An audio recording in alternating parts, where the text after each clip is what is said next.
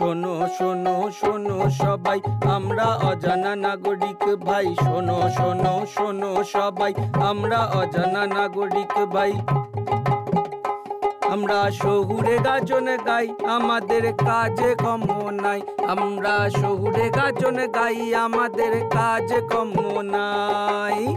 তাই ছবি ও গল্প বানাই, গল্প ছবি বানাই।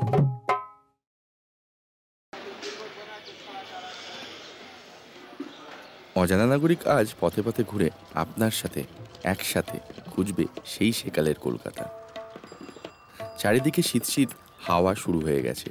আর কদিন পরেই বেশ জাঁকিয়ে বসবে শীত। আলমারির ভিতর থেকে বেরোবে সোয়েটার, মোজা, মানকি টুপি। আর বেড়াতে যাওয়ার প্ল্যানিং হলেই গ্লাভস, মাফলার উইনচেটাররাও সিট দখল করে বসবে সুটকেসের ভিতর।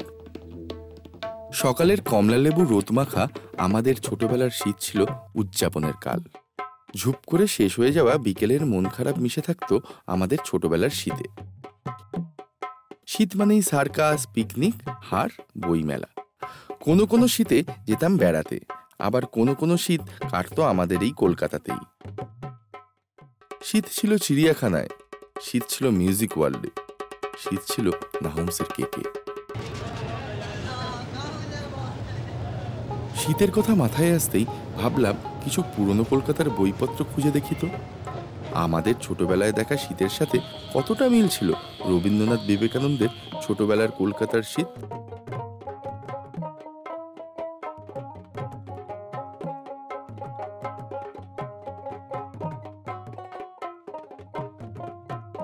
সময়টা তখন আঠারোশো সত্তর আশির দশক। সেকালের কলকাতা ছিল তখন দুয়ানার শহর। ছিল হাড়িপাড়া, গোয়ালপাড়া, ডোমপাড়া। হাতিবাগান ছিল তখন জঙ্গল দিয়ে ঘেরা। দিনে শকুনের উৎপাত আর রাতে শিয়ালের উৎপাত। এমন কলকাতায় শীত পড়তো কিন্তু দারুণ।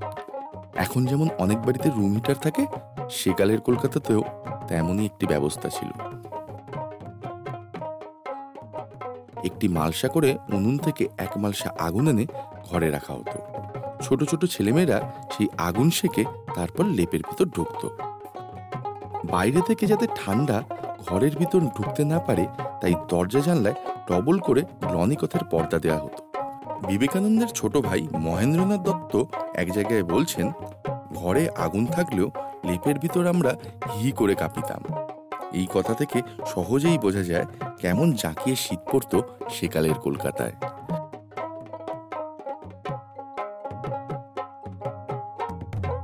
তখন কলকাতায় বাড়িঘর বেশি ছিল না। চারিদিকে পুকুর, বাগান ঘিরে থাকায় জোরে জোরে ঠান্ডা হাওয়া বইতো এই শহরে। কলকাতায় তখন অল্প কিছুই পাকা বাড়ি ছিল। বেশিরভাগ বাড়ি ছিল খোলার ঘর বা গোলপাতা দিয়ে ছাওয়া। এত লোকজন, কয়লার আগুন, গ্যাসের তাত আর দূষণ না থাকায় শহরের শীত পড়তো খুব বেশি। শোনা যায় সেই সময় হুগলির দিকে শীতের রাতে গুড়ি গুড়ি বরফও পড়তো। খড় বিছিয়ে জল দিয়ে রাখলে সকালবেলা তা বরফ হয়ে যেত। শীত আটকাতে গলায় মখমলের পট্টি আর চিনেকোটের বেশ চল ছিল।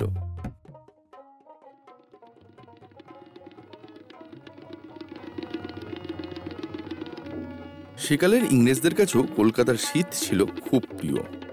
কলকাতার দুই ঋতু, হট আর ভেরি হটের পরে আসা এই ক্ষণকালের শীতই ছিল ইংরেজদের কাছে একমাত্র সান্ত্বনা।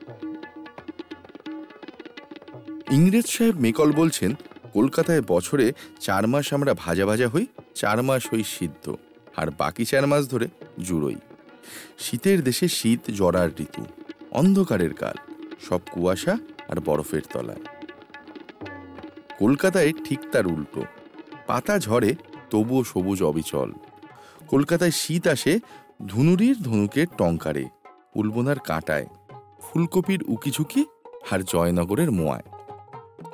হঠাৎ পাল্টে যায় রোদ্দুরের রং। দিন ছোট হয়, রাত হয় নিবিড়। চৌরঙ্গির আকাশে নিয়ন আলোগুলো সন্ধ্যারাত্রেই কেমন যেন নিবু নিবু। পথঘাটে মানুষেরা যেন ছায়া মানুষ। শেষ রাতে উত্তরের জানলাবে নিঃশব্দে ঘরে ঢুকে হিমেল হাওয়া। উঠি উঠি করেও সূর্যের আগে ওঠা হয় না আর। এই আলস্য কিছুক্ষণের। তারপরেই এই শহর চিরকালের শীতের কলকাতা।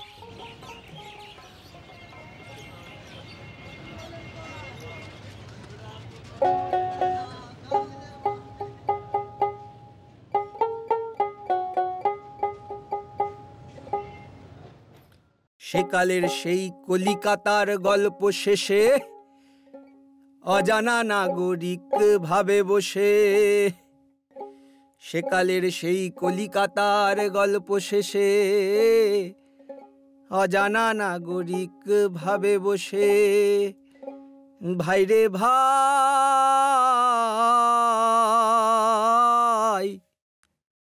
এই শহরের মায়া ফেলে আমরা কোথায় বা পালাই?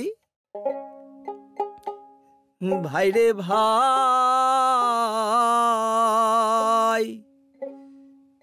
এই শহরের মায়া ফেলে কোথায় বা পালাই? আমরা কোথায় বা পালাই?